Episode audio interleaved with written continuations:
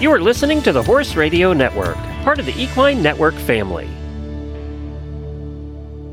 This is episode 733 of the Dressage Radio Show, official podcast of the United States Dressage Federation on the Horse Radio Network, brought to you by Kentucky Performance Products. On this week's episode, we're going to meet our new guest co host, Noah Rattner, and catch up with recently minted gold medalist of the 2023 Pan American Games. We hear from Team USA, Codi Harrison and Anna Marek, as well as Pan Am individual gold medalist from Ecuador, Julio Mendoza Loor.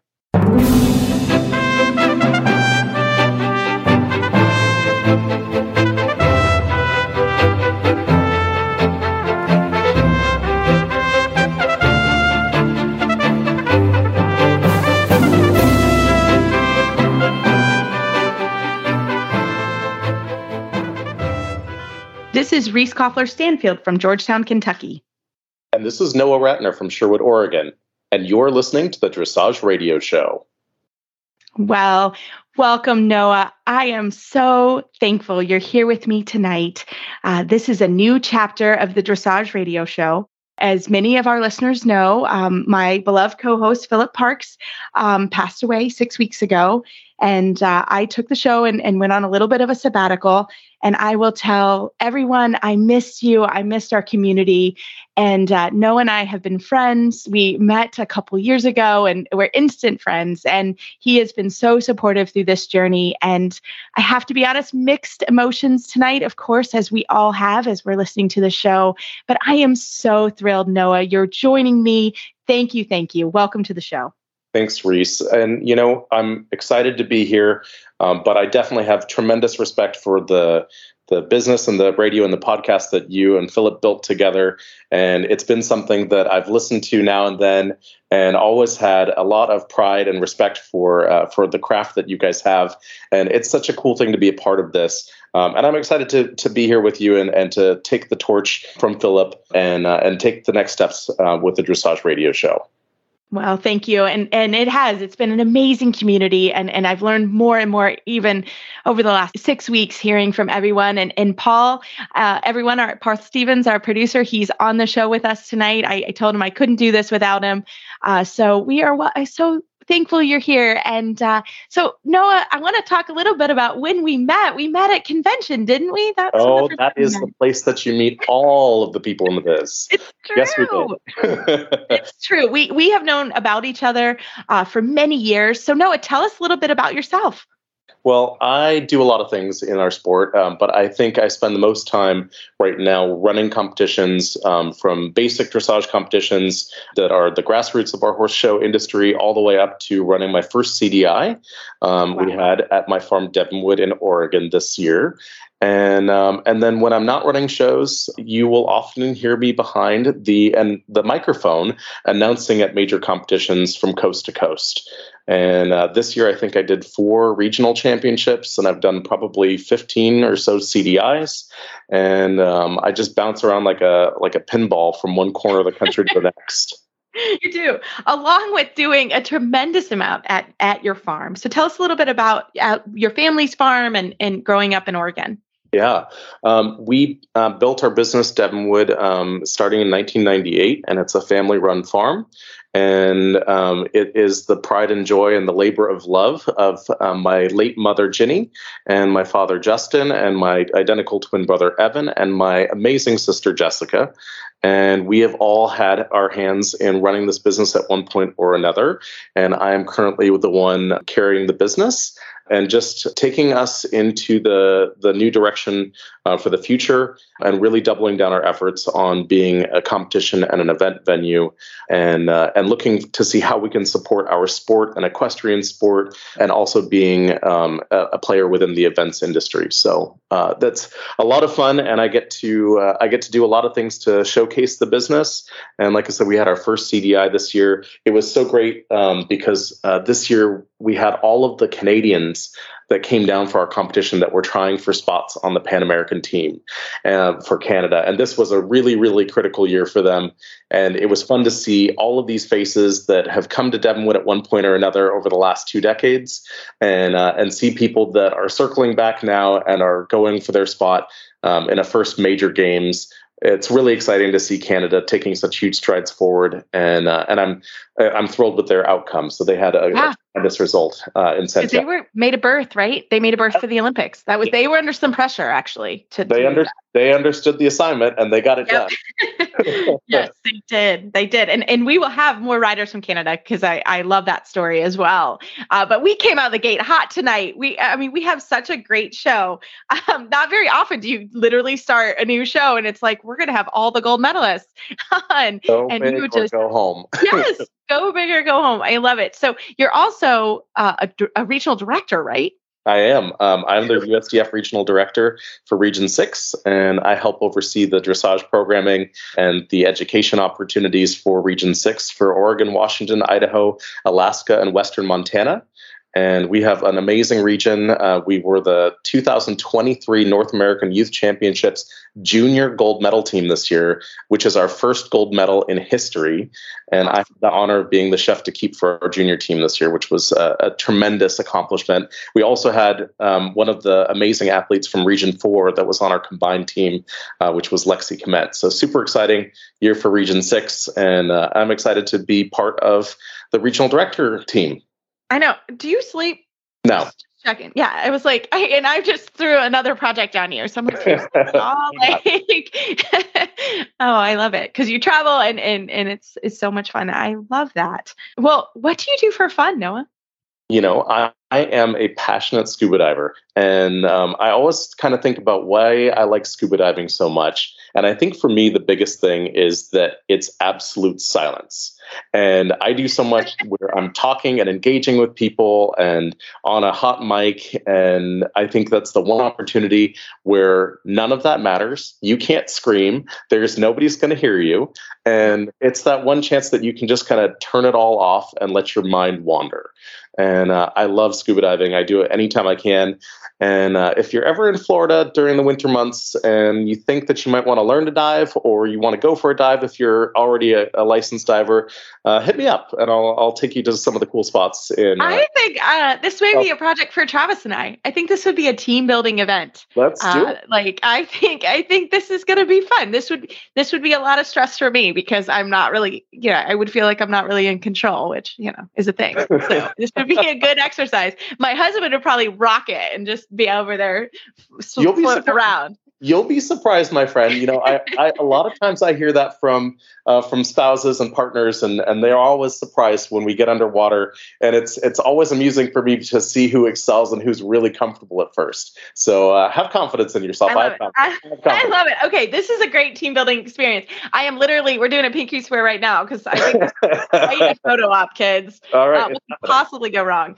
Nice. No, I love it. I love it. Well, Noah, we're so excited to have you on. Your energy you're bringing is is uh, very very needed and just a lot of fun. So I'm thrilled to have you. Uh, we've got a wonderful show. Seriously, guys, we're gonna get into the show uh, because we have uh, wonderful, wonderful people. So this is just the start of our new adventure. So right after this break from Kentucky Performance Products, we are going to come back with gold team medalists Codi Harrison and Anna Marek. This nutritional minute is brought to you by Kentucky Performance Products. One of the most common mistakes seen in feeding programs is the underfeeding of commercial concentrates. Commercial concentrates are textured or pelleted feeds that provide energy, protein, vitamins, and minerals. Some common manufacturers are Triple Crown, Nutrena, Purina, you get the idea. Every commercial feed has a minimum amount you must feed in order to meet a horse's daily vitamin and mineral requirements. For most commercial concentrates, that level is somewhere between 4 to 6 pounds per day. A lot of horses will get too fat consuming feed at that level, so owners and barn managers feed less, and rightly so. It's not healthy for a horse to get too fat. However, if you are feeding less than the recommended minimum amount to your horse, you are not providing your horse with adequate nutrition. Microphase Vitamin and Mineral Supplement from Kentucky Performance Products can solve your problem. Microphase can be added to the diet as needed to fill in the nutritional gaps. Packed with nutrients but low in calories, you can adjust the feeding level of Microphase to meet your horse's requirements. Learn more about Microphase by visiting kppusa.com. Got questions about your feeding program? We can help. Email Karen at questions at kppusa.com or call us at 859 873 2974. Well, for tonight's show, we are thrilled to have gold medalists from the Pan American Games. And my goodness, I'm so excited for Codi Harrison and Anna Marek to be on the show. Ladies, welcome. Thank, Thank you. you. Well, and and I also have to say, Anna, you won bronze individual medal, which is so great. So, Anna, introduce yourself for us and and tell us about yourself, your family, and your horse. So, my name is Anna Marek. I am 34 years old. I live in Ocala, Florida now. Um, I've lived here for almost 14 years. I can't believe it's been that long, but almost 14 years I've been in Ocala. I'm from Michigan. Um, I'm married and have two little kids. One just turned five, and one is about to turn two. And uh, my husband and I have a farm not far from the World Equestrian Center. Um, and so I kind of spend my days working out of two places. I work at home. We have our own horses at home. And then I work at um, Crown View Dressage right over, um, even closer to the World Equestrian Center. So it's it's a busy a busy time in my life that um, I'm going between you know riding and training and teaching lessons and then taking care of the little ones and it's it's great. You are you are seriously superwoman. And you know, just add in a gold medalist and in a bronze team medal. I mean, you're literally my hero. well, it, we are Thank so you. thrilled to have you. And Codi Harrison, we have had you on the show. We were trying to decide. I've known you, oh my goodness, for many years. And I just, both of you ladies, I just was cheering you on, sending amazing messages. I'm so proud of you guys. Codi, welcome to the show now as a team gold medalist. My goodness, that gives me the nice shivers for you. ah, thank you. So, Codi, tell us about yourself and your horse. I'm Codi Harrison. I am 27 years old. I am based in Wellington, Florida, although I grew up in Kansas, outside of Wichita. And so, yeah, I'm I, am i am based in Wellington. I have my business ran out of a farm called Flying Cow Equestrian, um, and I have most a majority of my clientele there. I have seven horses there, um, but then I also travel around to a couple other farms, and I have about 13 total. And so, yeah, I also have a pretty busy life, busy season, and you know, it's a dream.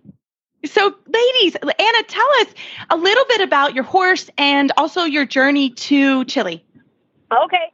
So, Firefly is 13 years old. Um, I've ridden him for a little over two years, and I started riding him. So, his owner called me um, actually when I was pregnant with May, and she she asked me if I would take him into training, and I said to her, I knew her. She's a she was a friend of another client of mine, and um, and so like I you know I had met her before, and I had seen Firefly with a couple of other trainers before he came to me, and I said to her, I was like, you know that I'm pregnant, right?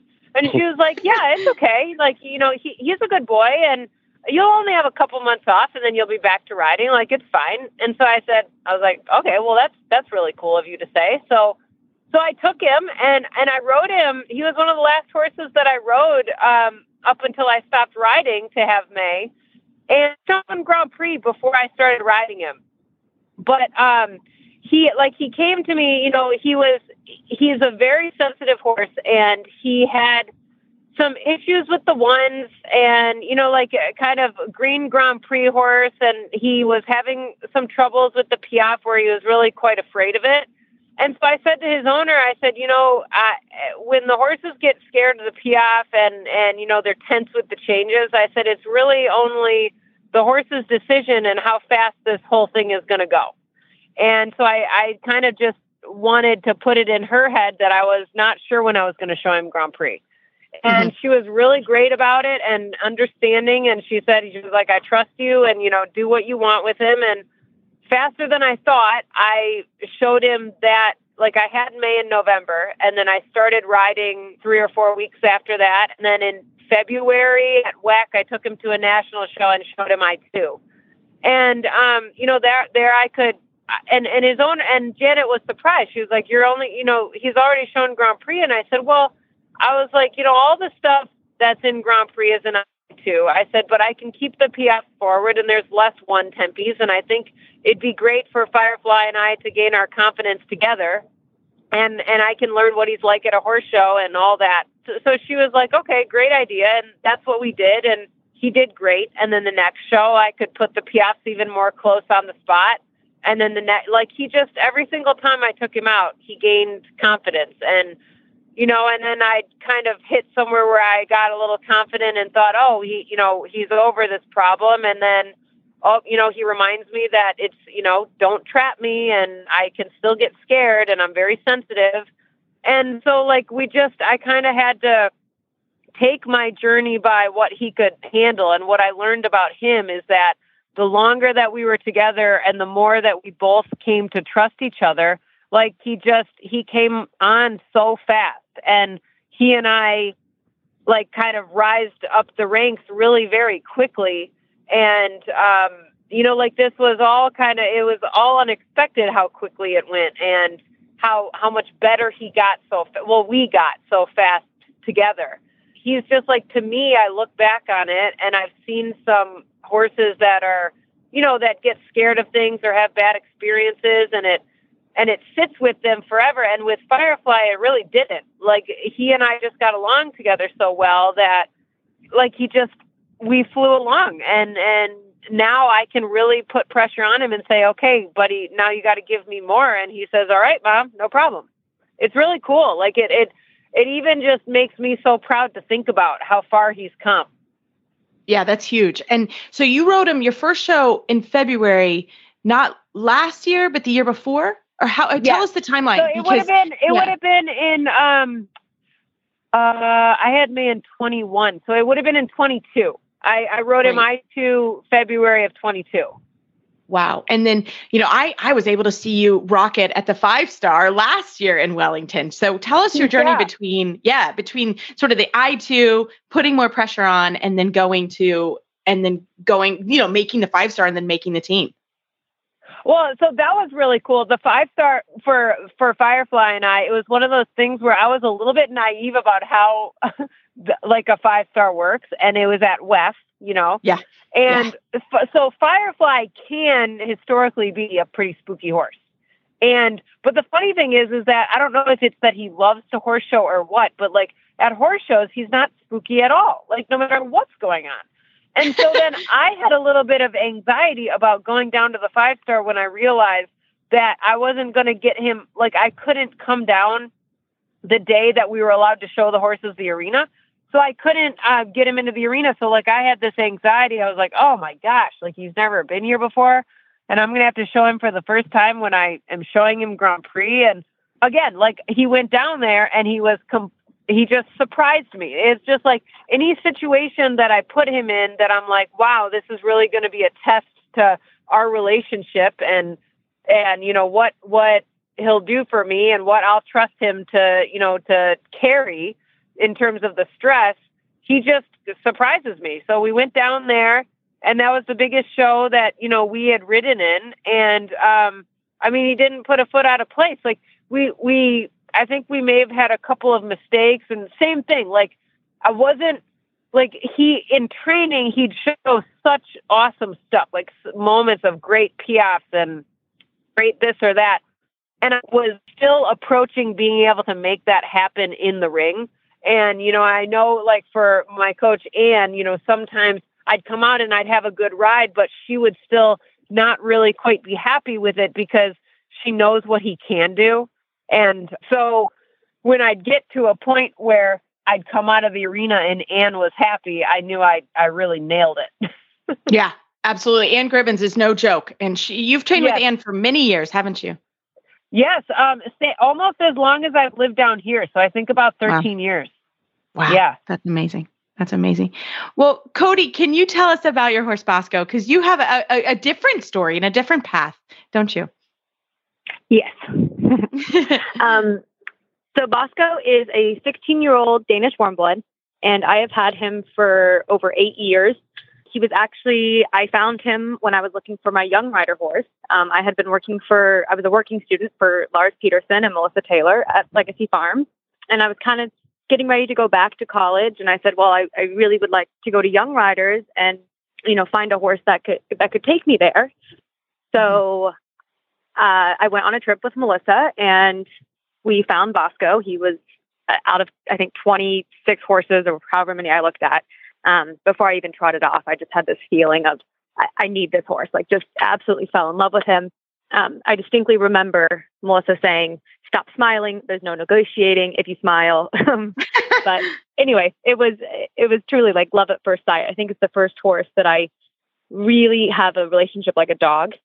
So anyway, so we went to Young Riders and um, it went well. You know, we weren't gold medalists or silver medalists. I think we had one team bronze medal, but he really was never a superstar small tour or young rider horse. But he was so great to learn on because he, no matter what environment you put him in, he does his job. You know, he's he's he never looks at anything. He's never unpredictable. Um, he just goes out there, and if you're good, he's good.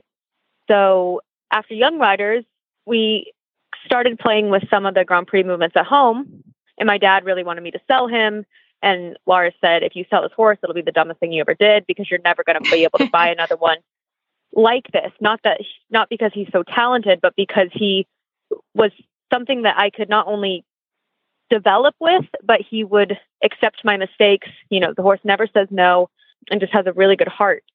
So Lars helped me develop him into a Grand Prix horse. And it was one of the, the best things he ever did is, or Lars did for me was he wouldn't get on and do it for me. He taught me how to create it myself. Um, and that's really an invaluable lesson. So yeah, so we did the U25, um, and we had a pretty successful U25 career. And then in 2022, 2021, uh, we mm-hmm. moved up to the Senior Grand Prix. And yeah, every year he continued to come out and get better. And so this year we also did the five star alongside Anna. And then we went to festival. And then we found ourselves at the Pan Am Games. Yeah, amazing. Amazing. So tell us about how did festival go? festival went great. That was a great show for us. you were the national champion, weren't you? We were. We were. Yeah. um, every time we go into, actually, also when I did the U25 at festival, I was like, oh, I don't know if he's ready. It just doesn't feel like it's you know to go super well. Um, and then the U25, I I was telling someone this before. The first time that horse ever piafed was in the warm up going into our first U25 test at festival in 2018. Um, and then yeah, this year after the five star, I gave him not the summer totally off, but I gave him a pretty good break. And because you know it's summer, it's hot. He's 16, he knows his job. And so when we were bringing him back to work and to full work for festival, I was like, ah, you know, you just get a little bit nervous because I hadn't been down center line since the five star, and you just never really know how it's going to go until you make you get down that first center line. And yeah, he was great. I I think the best he's ever been was at um, Chicago this year, and yeah, it was a lot of fun. So, ladies, I have a question for you. I've been combing through your results. I've seen you at so many horse shows and so successful across the board. But for both of you, uh, correct me if I'm wrong, this was your first foreign competition on foreign soil. Is that right? Yes, yes. that's true for me. That's pretty impressive that for your first time on foreign soil that you guys could rock it all the way up to the top of the podium and come home with gold medals. Tell me, Codi, a little bit about the journey on getting to Chile and what your experience was like um, competing on foreign soil for the first time. You know, one of my most exciting moments was probably when I got the call that we made the team, because of course you apply and you hope, but I didn't really let the idea set in and be real until I got the call. So yeah, once once that call came in, then we put the pedals in the metal. I guess we tried to really, you know, fine tune all of our training, and um, he felt great going into the Pan Am Games. And yeah, it was so surreal being there and seeing the Pan American logo everywhere and meeting people from different countries and getting to see other top horses and top riders. And it's just a crazy thing to actually be able to experience it and, and live it. And we were really spoiled mm-hmm. with our with our mm-hmm. team and our venue and the hotel they put us at. I mean, I think Anna would agree. I, I've, there was no experience yes. like it. And the people that we had behind us made our job so easy. I mean, the only thing that we had to do at that show was focus on our ride. You know, everyone was handling logistics of it. it. It was just so nice to be able to go to a show and have your one horse and and really be able to think about what you want to do and how you want to do it and not have to worry about all your, you know, in Wellington, it's I get to show, but then I also have to come back and work and ride my other 10 horses a day and, you know, help my clients and help them show. So it was really nice to be able to have just one job and to be able to go and do it. Bravo. Well, Anna, I think if I remember right in the draw, that you came out as the first rider on the Grand Prix. And what was the pressure like for you going into that competition arena as the first American rider um, on the Grand Prix side? You know, the, I, there was a little bit of pressure taken off because I got to see see Christian ride first since the Prix St. Georges went first. So, like I, you know, when George and Anne and Laura were telling us the draw and how, you know, they were going to set the riders up for the rides. And I was thinking to myself, you know, obviously everybody likes going later in the class. However, Uh, for me and my nerves, I was kind of thinking to myself that it might make me more nervous to watch everybody else ride before I had to ride. So uh, for for me, it actually wasn't a bad thing because I was I was really really focused on the Grand Prix and and it it's in a funny way like it's the test that I'm most comfortable riding because I've I've ridden it more than the special and more than the freestyle. So I just really like even coming into the Pan Am's had my eye on riding a good Grand Prix and that was the goal that I had set for myself. Like my dad who is not he like he's not a rider, but he's very much a sports person, and he is like I call him my stage dad, and um, he like after it was it's so funny because after Lamplight, like and and you know he he is very interested in like what it takes to train the horses and all that, and he watches me ride all the time. And after Lamplight, where like I didn't, I you know he was a good boy. I didn't really have the rides that I was hoping to have at Lamplight. Like I made mistakes in all three of the ride, you know, different mistakes, nothing like majorly wrong, but just stupid mistakes. And he said to me after that show, he goes, Anna, you need to ride that test until you're surprised if you make a mistake. and, and so yeah. I was like, it was such a yeah. simple way. Sweet. Yeah, it was such Not a wrong. simple way to say it. So then Janet had said to me, she's like, I think you should go to WEC in a couple weeks and just get your confidence back. And so then I set a goal for myself. I am going to have a clean Grand Prix at WEC. And so every like third day or so, I rode through the Grand Prix test. And, you know, so there'd be like yeah. a little thing here or there. And I was like, well, that wasn't clean.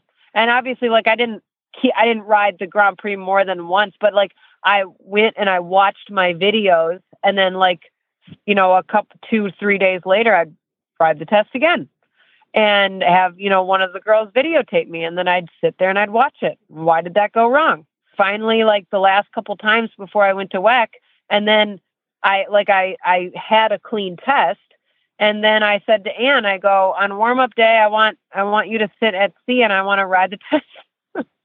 Yeah. And by golly, I had a clean yeah.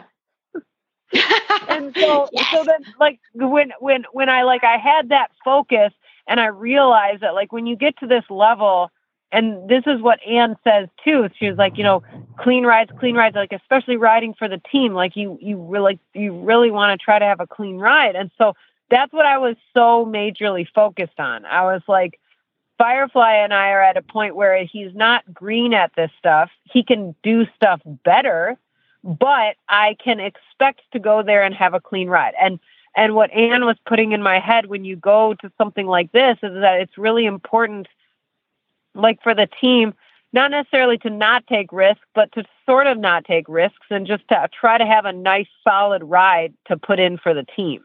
Absolutely. And so going into that Grand Prix, that was my complete focus. Like I wanted to have a clean ride. And so and then that's exactly what we did and that's why I was so thrilled with with my Grand Prix ride that first day. Yeah. Well, that sounds amazing. And I, I totally understand what you're talking about when you're saying that you just wanted to put in a clean test. And I think that's an admirable thing, whether you're riding training level or you're going Grand Prix. So good for yeah. you on that one. Codi, um, you had a little bit less pressure because you were third in the lineup. Uh, you already had Christian scores in the bag, and uh, and Anna put up an awesome score. Um, what was your emotion like going into your ride, and uh, what kind of strategy did you have? I think I mostly had positive nerves. Um, it's usually a problem if I'm not nervous. I mean, just every time I'm like, oh gosh, I'm not nervous, it never ends up going that well. Um, but I, I was nervous, and you know, because it was my first time being able to represent my country at a foreign show, like you were saying, and and even though it a little bit takes the pressure off because the first two did so well, it also adds pressure because you don't want to be the one to not do well, you know. But um, it's the same thing every time. Even though my nerves are a little bit jumbly when I'm warming up or right before I go in, as soon as the bell rings, everything just kind of settles. Um, and that test, he was a little spooky, which is not normal for him. So he was a little bit up and against me, and he was still a good boy. He never said no, but I had to really ride through that test. Um, and I have to say, I, I'm proud of how it went because I think there would have been a lot of mistakes if my head wasn't in the right place. Um, and it was not mistake free, which, you know, it's as a rider, you're hard on yourself. I wanted it to be, but still proud of, you know, being able to pull something out of what wasn't such an easy ride that day. And um, yeah, the result ended up being fine. Yeah. Well, obviously, because you two came came away with the gold medal. I mean, it was amazing. so, Codi, where, where, where we're chatting, tell me a little bit. How did the special go for you? The special was one of the best he's ever felt in the ring. The first part of our trot tour, I thought, oh my gosh, I really have it. And then we, I don't know if you watched, but we went to go do our right trot half pass and there was a miscommunication and he cantered off. And I thought in my head, I thought, okay, I think I can fix this. I couldn't fix it. And then I tried to leg yield him off my right leg. Anyway, blew the entire right trot half pass. Um, so that was very okay. don't. um, yeah, so that was very expensive. But other than that, I mean, the piaffe and the passage were the best I think they've ever been in the ring. Really expressive, really with me. So my only goal for the for the freestyle when we got there was to have a clean ride, and um, he tried once again to pick up the canter in the left half pass, but um, you would notice I was much quicker about fixing it that time. uh, and it was, it was a clean ride. So. Well, and again, it, you know, that's just being ready. I mean, things happen in the ring, and and as much as you exactly. train and as much as you practice, and there's not a lot of time between the Grand Prix and the special. You know, you finish your Grand Prix, and then you've got to put them away, and then get ready for the special. There's not a lot of time there, and that's that's tricky, that's isn't right. it? yeah, it is one. It's a hard one. And and I'm going to ask you the same. How was your special? My special was good. I actually did the same thing that Codi did, and it's really funny because uh, like I cantered in the right trot half pass, and um, Codi Codi even said that she was like, "I'm not going to make the same mistake Anna did," and then she also cantered in the right trot half pass. And um, so, but the funny thing was is that like a- as he picked up the canter, I was like, "Oh no," because I know how expensive that mistake is. And so then as I'm like riding through the test, I'm like, "Well." You got nothing to lose now. You better ride harder. And um and then like so like the rest of the test was awesome, and he got very good scores like through the last part of the test, and uh and he ended up getting the same score that he got in the Grand Prix that had a clean ride. and so so the next day, Anne was like, Anne Anne said to me, she was like, the way you rode after you thought you messed up, she was like, that's how you need to ride the freestyle. So, Codi, this was a heck of a long journey to get all the way to the bottom of the continent. And it's a different season there, and you guys are trading in a warmer climate. What was it like um, acclimating when you got there? And what did you guys do to kind of make yourselves feel more comfortable and, and make sure that your horses were uh, set to go and, and physically ready uh, for competition? You know, I think the the good thing about living in Florida is that we are in one of the worst climates for horses in the summer. So anything feels like a relief. Um, so we were really lucky that the day that the horses had to go into Miami to be shipped off was actually a cool day. So they had a little bit of an adjustment time being able to be in slightly cooler weather going onto the plane. And by cooler, I mean, I don't know, probably 80 degrees, 75, but you know, they're used to in the 90s. So by the time they got there, you know, it's the first time they've had to have a sheet on, and I don't know how long. But I think it's great weather for the horses. Um, I don't know a single horse who doesn't appreciate. Uh, you know, they're they're typically, I think, cold weather animals, and so I think our all all our horses felt a little fresher, a little nicer. Um, the the hardest part, I think, was the dryness of the climate. Yes, like Bosco, I have a, a chestnut with white white socks and and red mm-hmm. skin, so he's um, he was a little sensitive to the dry climate. So it was a lot of making sure his legs didn't get fungus or not fungus, but like a, a flaky dermatitis stuff mm-hmm. he was mm-hmm. trying to get. Um, mm-hmm. So luckily we had the best team, you know, the vet, Dr. Laura Faulkner, she was on it. She was really made sure that every horse was prepared and ready and taken care of with anything that happened to, you know, not go wrong, but you know, anything that popped up while we were there, she was on it. Um, and yeah, uh, but we as people were cold. We were in so many layers, lots of layers. I saw a lot of heavy jackets. It was a little, uh, a little alarming. It was, yeah, it was really funny because I think on the third day, it was probably 75 degrees, and everyone's like, "Oh my god, it's so hot." But goodness, you take yeah. everyone out of Florida for five seconds, and then they're yeah, I, I think scarves and hats and. I think back but, to um, no, it was a nice, it was a nice climate to be in. You know, I, would much rather be that than super hot and, and it wasn't frigid cold. I think the horses felt great. Yeah, absolutely. I think, you know, thinking back to the Tokyo 2020 observation events and as we were getting the team ready and, and getting the short list finalized, uh, we, you know, we intentionally had our observation event at the peak of the summer heat um, in the evening as we were just trying to oh, make wow. conditions to be intentionally as brutal as possible so that we could mimic what our athletes were going to face when they got to Tokyo. And we really didn't have a need or an opportunity to do that for these games.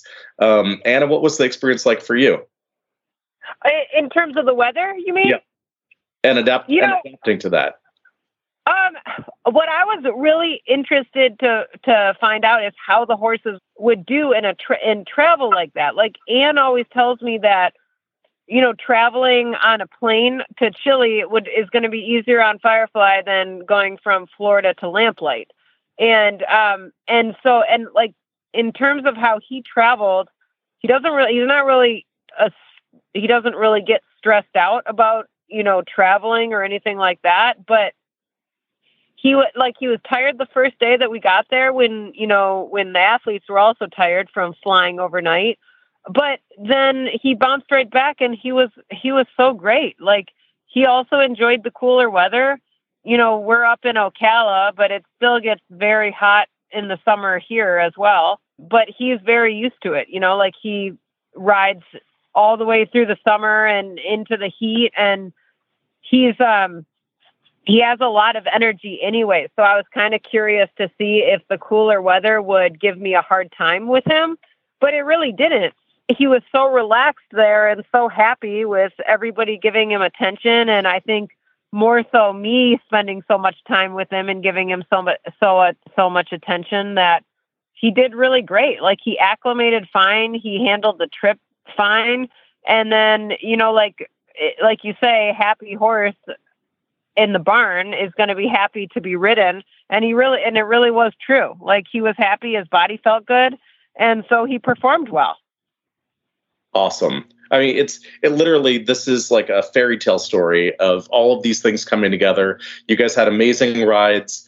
Uh, when there was an opportunity for you to step up you did um, you had the support team i mean it's literally all of the pieces of the puzzle coming together how exciting for you guys all right, so you made it to the top of the podium. You had the gold medal around your neck for the team. Freestyle day, and now it's up for individual medals. Um, tell me about your floor plans and your music and the degree of difficulty. What experience did you have with that, Codi? Um, you were at Festival Champions. You got an opportunity to use the degree of difficulty. I think you've done that in some of the CDIs that you've competed in. Um, what was like your start value like? Tell me everything.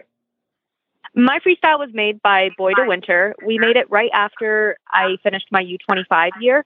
Um, and I actually just stuck with the same floor plan and the same music because I think it, it suited the horse really well. And I loved the pattern. Even though it's not the highest degree of dif- difficulty, it's something I know that I can consistently pull off.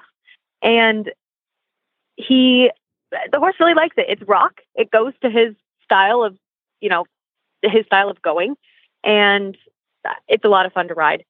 So going into the freestyle day, it's always my favorite day to be able to go and show his best quality and show off the piaffe and passage, which is what he does the best.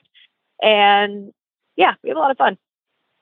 You must have been pretty excited after the scores went up on the board.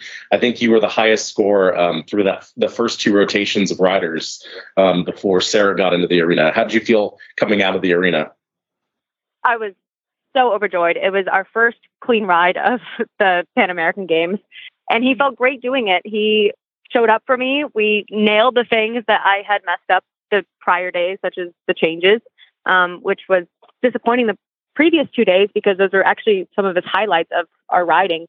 Um, so that was my big goal. Is I was like, if I have one more mistake in my tempies, it's going to be not happy. Um, but he was great, and I was ecstatic to see the score. So happy with how he felt, and he was tired. You know, it was a long trip. It was three days of doing Grand Prix. Is not easy on a big horse like him, but he pulled it off, and yeah, I was thrilled. Good for you, Anna you had the very last ride of the entire competition for dressage. No pressure, right? How was no it? Pressure. How was it for no How was it for you? Tell me about your music and about your floor plan and uh, your degree of difficulty and what your what your emotions were um, having the final ride in the competition.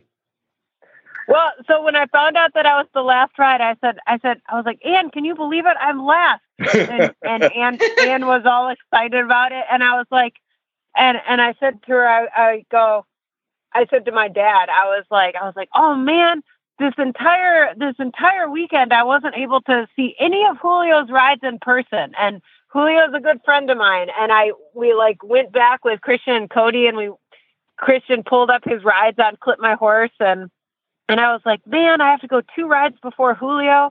And so then like I was warming up with with Julio and and Zhao and I was like, I was so excited to ride my freestyle. Um, Firefly's freestyle is um, from Stranger Things, mm-hmm. and Fun. Janet, his yeah, Janet, his owner, actually picked the music, and I love it. It suits him great, and I like like I watched the show, and I remember the intro to Stranger Things that it was you know cool, kind of dramatic music, and um, so Terry Gallo made the freestyle for, for him and his degree of difficulty like when it comes in on the computer like it comes in um i don't know exactly what but it's nine something like it's a, it's a hard freestyle if i yeah.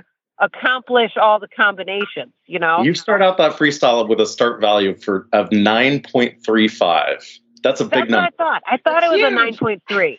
a 9.3 Yeah. That's vicious. Yeah, but that's yeah. like, and the funny thing is, is that when you watch that, like when I watch that freestyle or I look at it, it's like that's why Terry's so good, is because she gets it to come in calculated as a 9.3.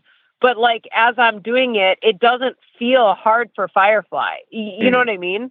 Riding that freestyle, like when I get to freestyle day, I'm like, okay, these are the things that Firefly is really good at. And she set it up so perfectly for him that it's it's easy for me to ride and and I can kind of pump Firefly up a little bit and it works for him. You know, he likes the music. He can tell when we're doing the freestyle. It's it's gotten really fun.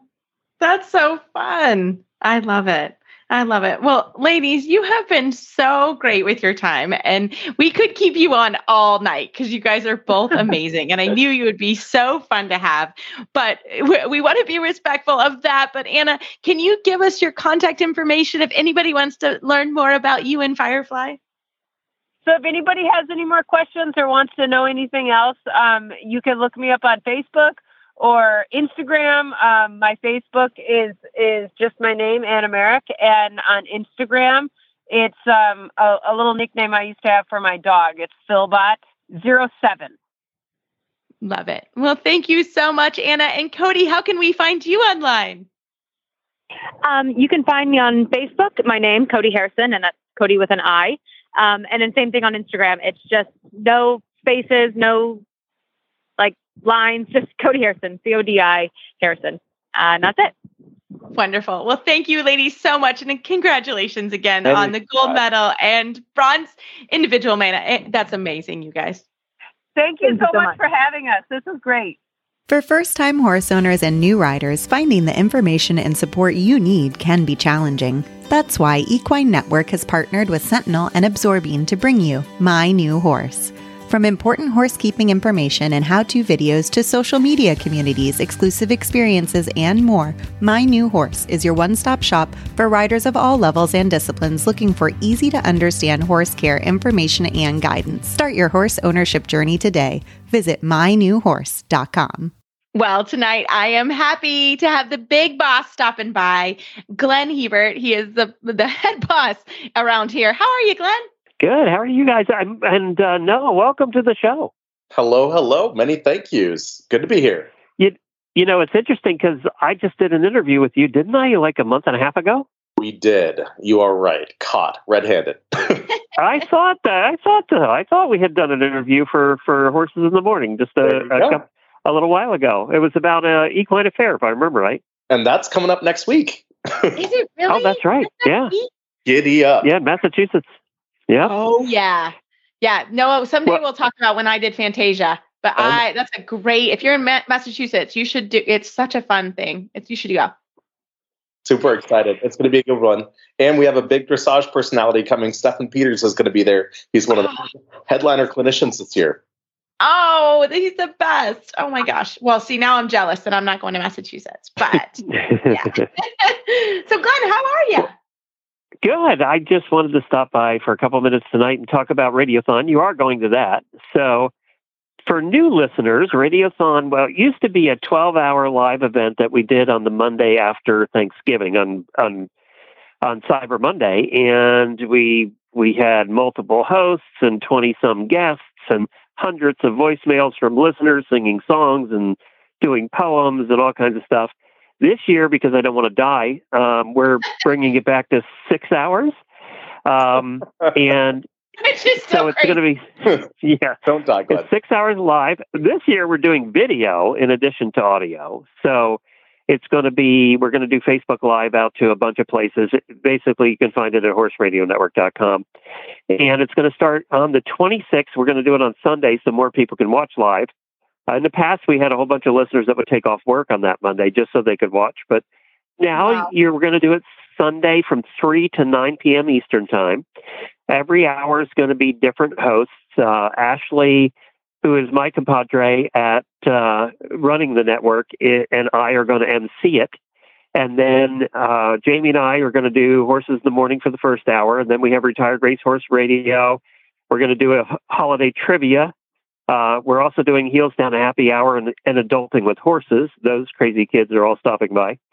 And then in the last hour, Reese is going to come on. We're going to do a toast to Philip, too. We're going to have a little Philip tribute in the last hour. And then we have some other hosts from other shows coming and stopping by. So last hour is just basically a drinking party because it is holidays. Sign me it is great, and it is definitely. I'm gonna have my glühwein out because it is. It's already getting cold here, so I'm ready with the spice wine. Don't worry. I went to uh, Trader Joe's and bought a entire case of it. She's leveling well, the, the other thing you're going to need is it's also all the hosts are required to wear really ugly Christmas sweaters because it is video. So you you need to make sure you have that covered. Um, uh, and I know Jamie oh, I went out and bought hers. Already. oh, I, I already have one. It's in it's a you know it, it may be a, a unicorn situation. Just saying. Okay, it. I got it. I got all of it. I'm ready. Well, I'm ready. There also is an opportunity, if you remember right, Reese. We we now have over four thousand dollars in prizes we're going to give away that day. Wow! Uh, and know, if I'm you like, go to horse, yes.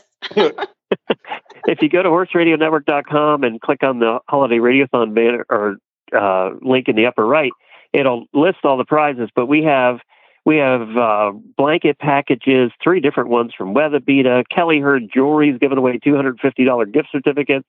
I don't know if you've seen the optimizer yet, the hay feeding system. What? That's really cool. And oh. we, Jennifer and I want one for our new barn. So I was going to say, talk to me more. I'm coming to Florida where hay is gold. She's given one of those away. It's at five hundred dollars. We have all kinds of gift certificates for different things. I mean, we're giving away a ton of prizes that day, and we're going to have some really cool guests all day long. So uh, you can find out all the details. Just go to horseradionetwork.com slash uh, radiothon or just click the banner on the upper right hand corner and you, it also tells you how to register. You can just go in there and sign up to win the prizes, or you can send us a voicemail. Uh, this is the most fun. Will test to this. The most Yes. fun part of the entire day is listener voicemails. And uh, you can leave a voicemail for us. It gives all the instructions in there. Some people write songs. If you remember right, there's a certain listener that writes a song that we play at the beginning of every radiothon because it's so good because she has this operatic voice. And she writes these songs and they're fantastic. She submitted hers today. And once again, it's fantastic.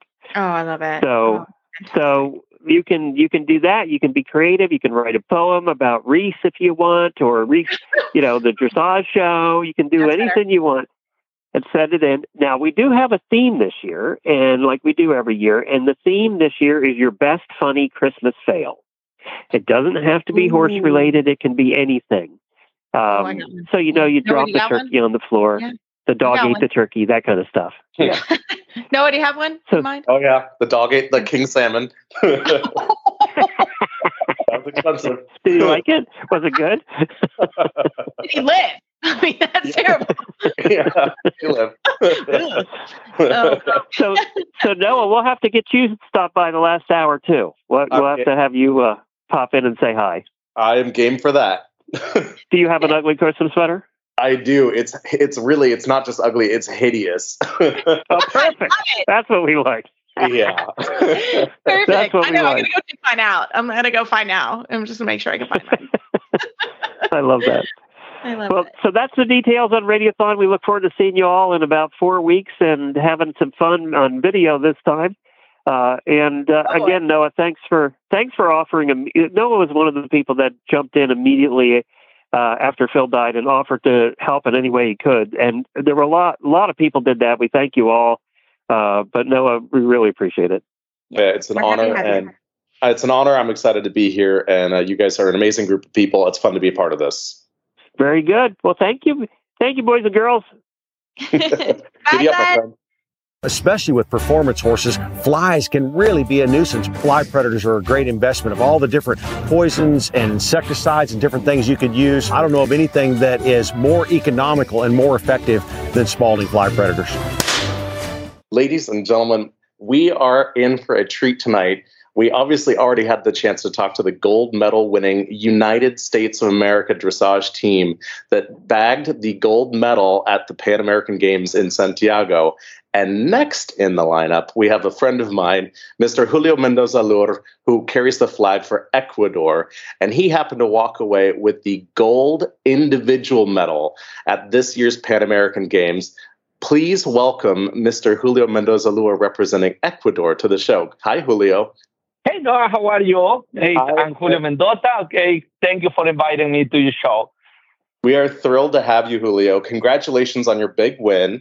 Julio, um, I see you at shows all the time in Tryon uh, in North Carolina, and it's so much fun to see the progress that you've made with this horse um, over the last years. And I, I just want to know all about the journey and uh, and hear a little bit about uh, what it was like representing your country and taking the first gold individual medal at the Pan American Games for Ecuador.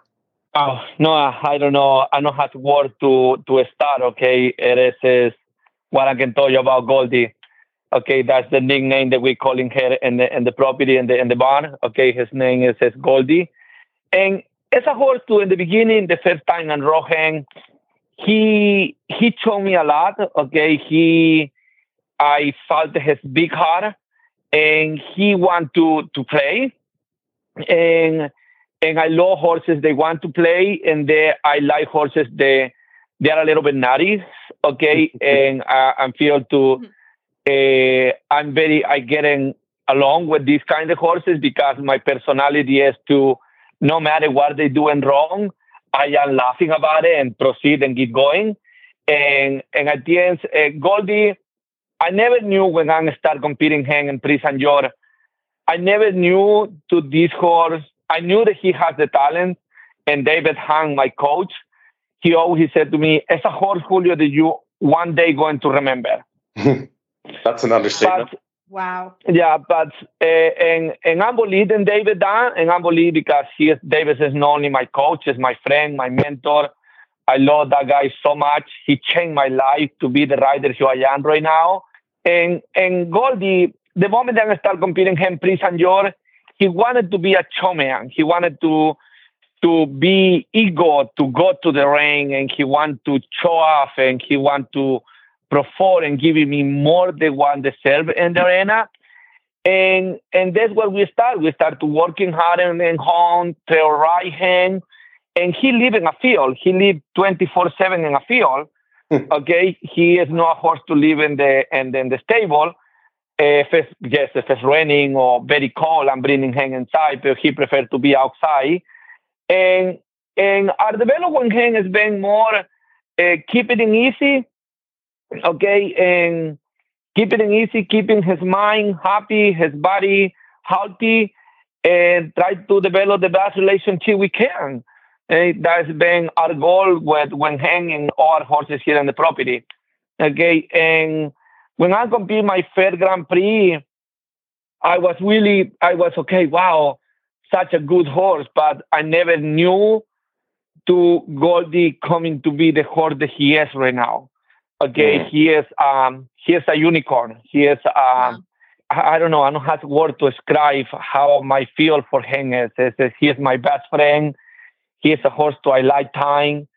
He is um a, a, Eh, a, as people talk about horses in a lifetime. For example, here was Edgar Galen Torelas, okay, a horse in a lifetime, and I feel that that is my relation with with Goldie. It's a horse in a lifetime for me, and I'm going to love him for the rest of my life. For not only for what he just helping me to win the gold medal, but what he teaching me so much every day here in the farm, and how much our partnership and our relationship is.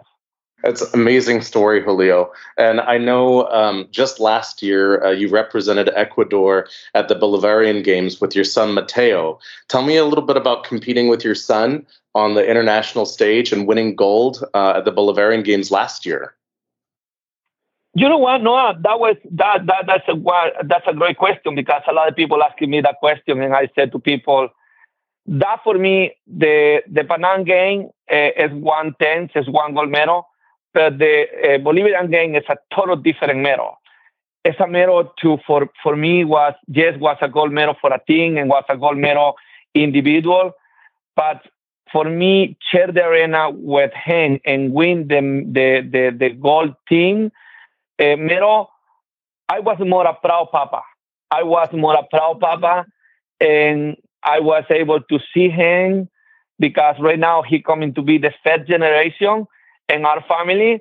And and I was so proud and, and, and, and so, uh, oh my gosh, and hug him and kissing him. I said to him, you know, had idea, this gold medal says, no mean to win the gold medal. I said, and this is the gold medal for proud papa.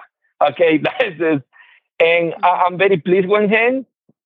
I hope he can proceed this this this career, and I feel that he's a very talented rider, and uh, I try to helping him and teaching him everything to he can follow my uh, my my career and he can come to be successful. But nothing is coming free and nothing is coming easy. I said to him, I said, luck. A lot, of, a lot of people think it's luck. I said, luck no exists. Okay, it's hard work. That is the truth. Okay. Yes. yes. and that's what I, I try to teach him. Yes. Amazing. yeah. So tell us a little bit about your journey to Chile and and and just tell us how did how did your Grand Prix and your special go? You know what? Uh, my journey my journey to to to Chile. Okay, we started uh, when Hen competing uh, last year in Florida in the Nations Cup. That was our fair uh, freestyle that we did when Hen and we did in that and to see how he relied with the music. And after I knew to we want to go to the Panam Games, but I wanted to start competing him in the CDIs to see where we score and where what he can handle the pressure and what he can handle the atmosphere for the people.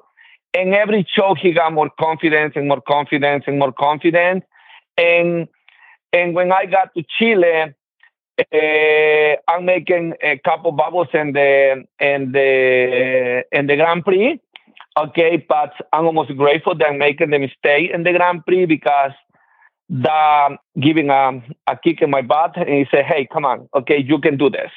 Okay, and and the, and the special, I didn't wear 76, 77, something that. And I knew to we had a good chance to go to doing good freestyle. And when I him in the freestyle, that was the best feeling when him uh, he want to dance and he want to show the people our relationship okay and he carried me to the entire freestyle that he on the stage and I'm so pleased with him and when the people announced when the judges announced the score and I was by the end to my pirouette to piaffe uh, and my freestyle ese Samu to pirouette to piaffe and he nailed that I I wanted to cry and my last center line, I'm not holding my my tears in my face. and when I'm held, I was screaming for happiness and celebrating. And by that moment, I no longer care for the scores. I just was so happy with my horse for what he giving to me. Yeah. And, and I was waiting for the score. And when they announced the score, I was, oh my gosh, over the moon celebrating okay, and the seeing the the the my wife's face and cheer on and so happy, that made me so happy that she's happy. Okay, mm-hmm. and my horse is happy to do it with me. Julio, your your scores in the in the freestyle, like you were saying, you have to be absolutely thrilled. You were one of the only riders uh, that had technical marks that were right at the eighty percent mark. Um, how do you feel about that looking towards Paris? you know what? I'm feel I'm feel uh, uh, uh, very confident. I'm feel very confident right now with that score. Okay, uh, but uh, he said nothing is done until you write the test. Okay, because so many other tests can go wrong. okay, okay, you can feel the more confident and the more ready, but uh, sometimes the scenarios and so many things can change in split a second. Okay, yeah. and um, I'm looking for I'm looking for Paris. Uh, we start making plans already to go to Paris, and our goal is to concentrate in Europe, in Belgium, for uh, three months. Three months before the Olympic, and my coach uh, David is going to travel to me, and we are going to do a couple shows in Europe. Okay, to the judges can start seeing the quality to the horse what Goldie is, and I'm so proud to present him there. And I like it to, I had a, a 9.6 and the difficulty and the choreography. Yeah. And and it is, I like to change a couple more tens there. I did it, for example, in this freestyle, I did in my ones and a quarter line out to double pirouette and to a double pirouette. Uh, all my line, the changes are in a quarter line. Uh, and start with a passage because that's the signature, the hang and the piaffe. He has very strong piaffe passage. And I wanted to show that right to the start to the judges can see that he is happy doing and not me uh, try to kicking and pulling and that he can do it. It's really impressive, Julio. It, it, it's clear you understand the strategy behind the degree of difficulty. Um, so you you have a couple ideas on things that you're going to change. Your music, every time I hear it scream Ecuador, it just like you just get going, and it like you have to join the party. It, what changes are you going to make before Paris, or can you give us a little uh, little insight into anything you might be uh, implementing for the next go on Absolutely, absolutely, absolutely. We can talk about this, okay? Uh, but this is, um, uh, for example, this choreography that I'm writing right now. Uh, my lovely wife, okay, my princess, how I talk to her all the time. Mm-hmm. she is the one to. we sitting down and we are seeing the strong part to the horse. What is the highlight to hang and what is the weak side to hang, and we start to highlight the the stronger in hang. And he was she was the one to decide the choreography okay, with Our Lady for the Music of Freestyle, Lady Leslie Barrow. And I feel to I like it to change and the I like it to doing I like it to have one extra line. Okay, for example, I had only one stand and trot.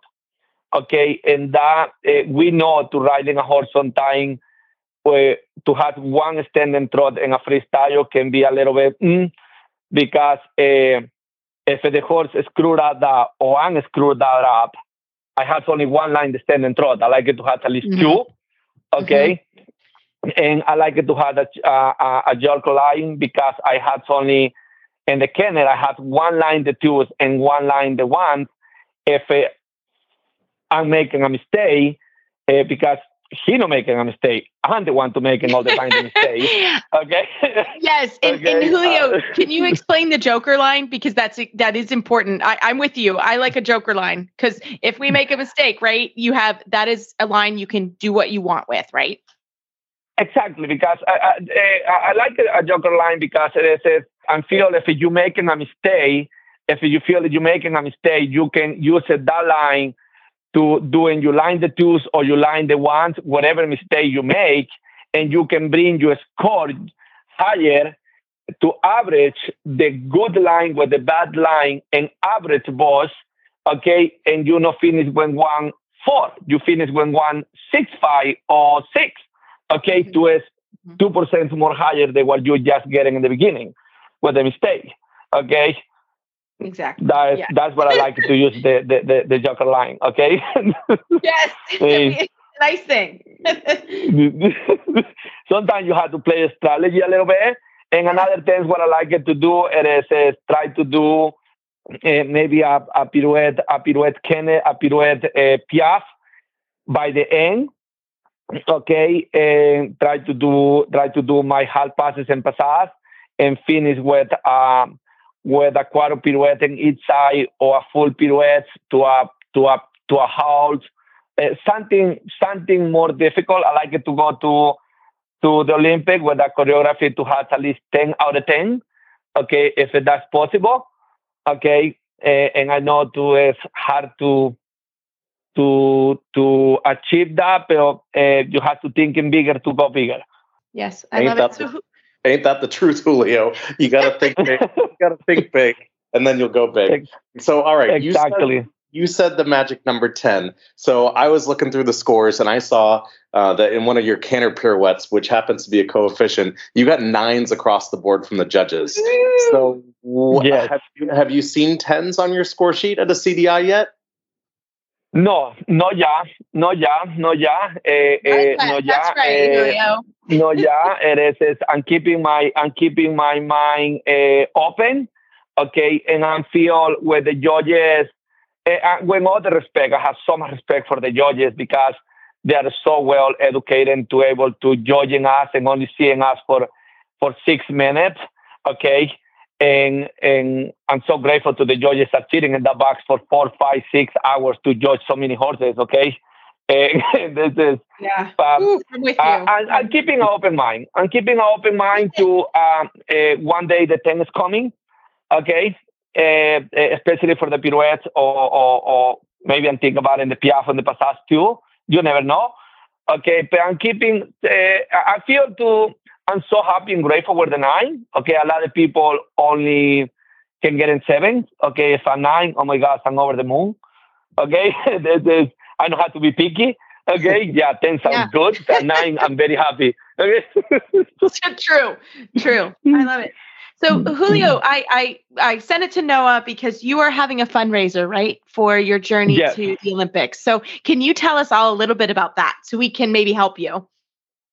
You know what? You know what? Uh, going to going to the Olympics, going to the Olympics, we know we know how much how much uh, is the cost. Okay, how much the cost is.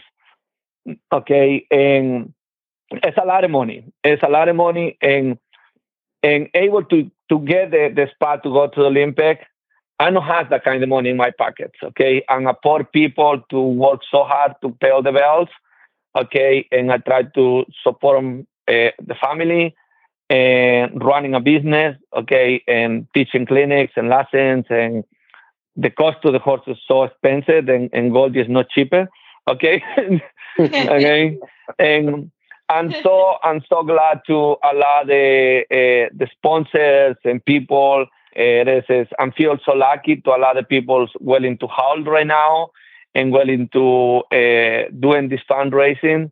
And um, in essence, we had a, a Belmont account, and um, and Facebook, okay, and we had um, uh, a Belmont account, okay, and we it's going to be in Tryon, it's going to be in Tryon, okay, in December second at six p.m.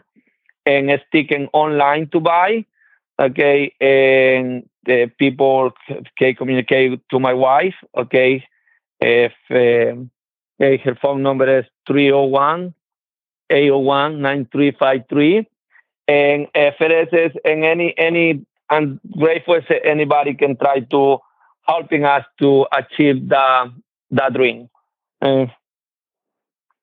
Julio, it's, it's fantastic to hear you say the word Olympics and to know that you're representing Ecuador. How excited are you at this opportunity? This is your first shot at the Olympics.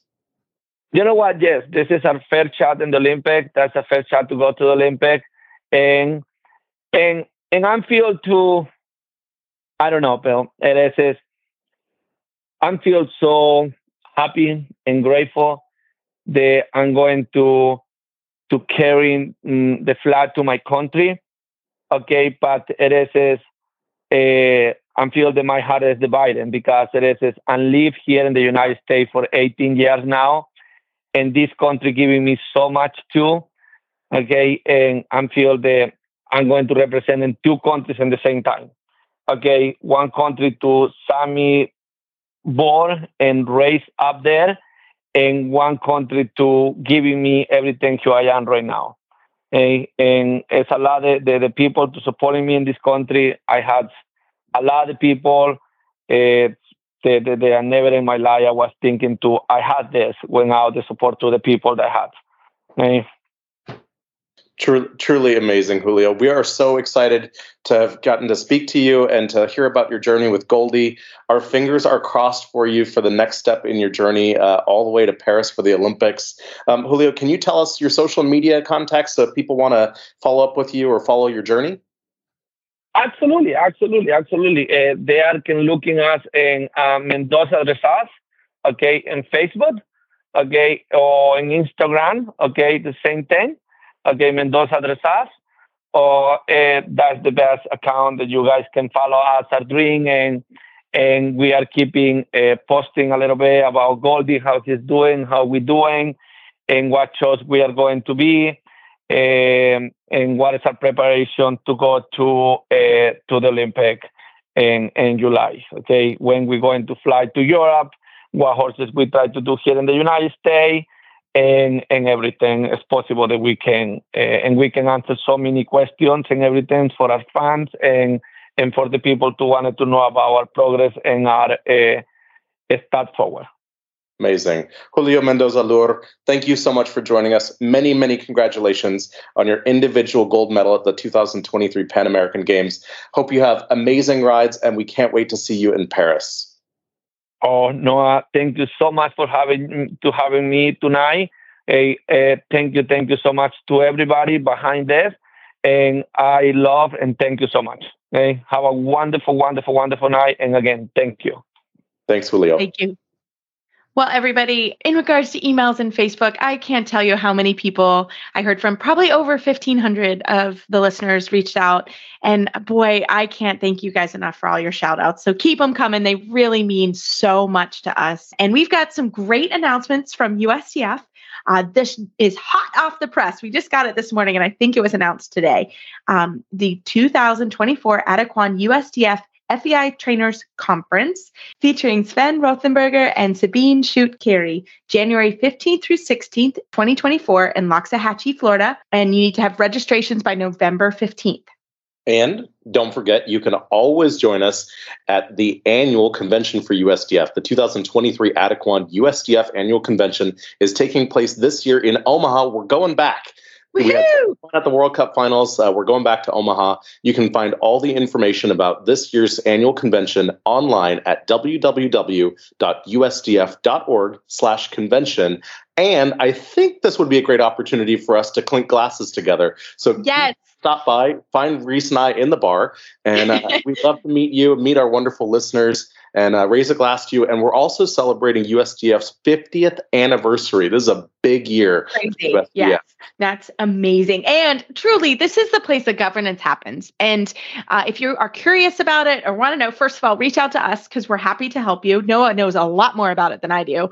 Uh, but I have been to several, uh, and I'm a delegate this year. So th- this is truly where governance happens for USDF. So uh, if you have a problem, you want something discussed, this is where it happens. And I'm going to actually say, shout out to your regional director, Noah's Region 6. Uh, they, yeah, I mean, Noah, you're really the person, right? If you have a problem, you need to let your regional director know so that they can bring it up to the board, right? And we we love hearing feedback from our members. That's absolutely important. But we also love hearing what's going well for you. Um, whether you have a, a, GMO that's doing amazing work and you want to see a program um, get even more support, or maybe there's something we've done in the past that you'd like to see us bring back. We want to hear from you. Um, so that's a great opportunity for to make your voice heard. Um, the our dressage sport in the United States relies on active members, and uh, and we really hope to meet you and see you at the USDF convention. We're in Omaha this year. We're going back to Houston. Houston next year. Um, there's a lot happening in our sport, and we want you to be part of it. So join us in Omaha this year uh, for the Adequan USDF annual convention. Fantastic. Well, everybody, as you know, you can find our show notes and links to today's guest on our page at horseradionetwork.com. Search Dressage Radio Show. Like us on Facebook, just search Dressage Radio Show. My website is maplecrestfarmky.com, and my email is reese at horseradionetwork.com. And you can follow me on Facebook at noah.ratner or email me at region6dir at usdf.org. We'd like to thank our amazing friends at Kentucky Performance Products, our sponsors for today's show. If you'd like to support our show and the Horse Radio Network, you can do that through the auditor program found at horseradionetwork.com. Well, we are looking forward to seeing everyone soon on our next show. Have a great week, everyone.